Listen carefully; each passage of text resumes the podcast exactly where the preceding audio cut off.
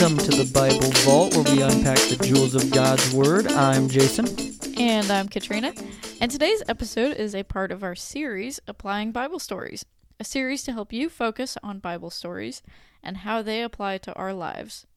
This week, we are reading from Matthew chapter 15, verses 10 through 20, and chapter 18, verses 15 through 35. So, starting with Matthew 15, that says, And Jesus called the people to him and said to them, Hear and understand.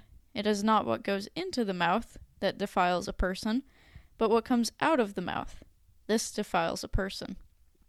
When then the disciples came and said to him, Do you know that the Pharisees were offended when they heard this saying? He answered, Every plant that my heavenly Father has not planted will be rooted up.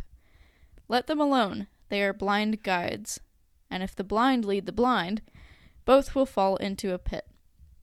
But Peter said to him, Explain the parable to us.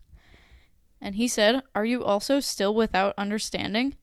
Do you not see that whatever goes into the mouth passes into the stomach and is expelled? But what comes out of the mouth proceeds from the heart, and this defiles a person. For out of the heart come evil thoughts, murder, adultery, sexual immorality, theft, false witness, slander. These are what defile a person.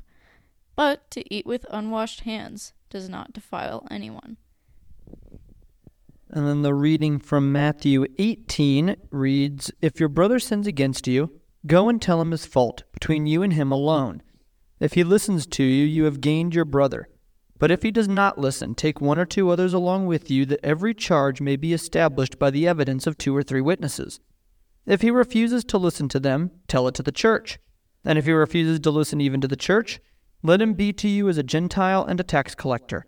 Truly I say to you, whatever you bind on earth shall be bound in heaven, and whatever you loose on earth shall be loosed in heaven. Again I say to you, if two of you agree on earth about anything they ask, it will be done for them by my Father in heaven. For where two or three are gathered in my name, there am I among them. Then Peter came up and said to him, Lord, how often will my brother sin against me, and I forgive him? As many as seven times? And Jesus said to him, I do not say to you seven times, but seventy times seven. Therefore the kingdom of heaven may be compared to a king who wished to settle accounts with his servants. When he began to settle, one was brought to him who owed him ten thousand talents. And since he could not pay, his master ordered him to be sold, with his wife and children and all that he had, and payment to be made.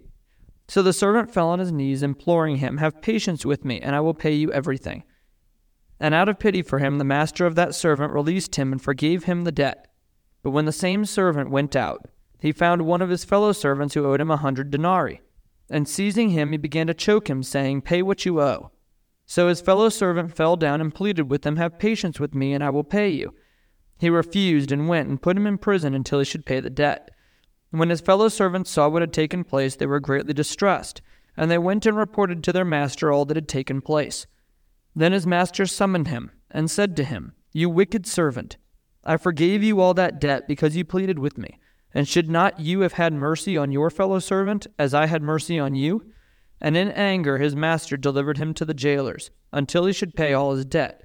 So also my heavenly Father will do to every one of you, if you do not forgive your brother from your heart.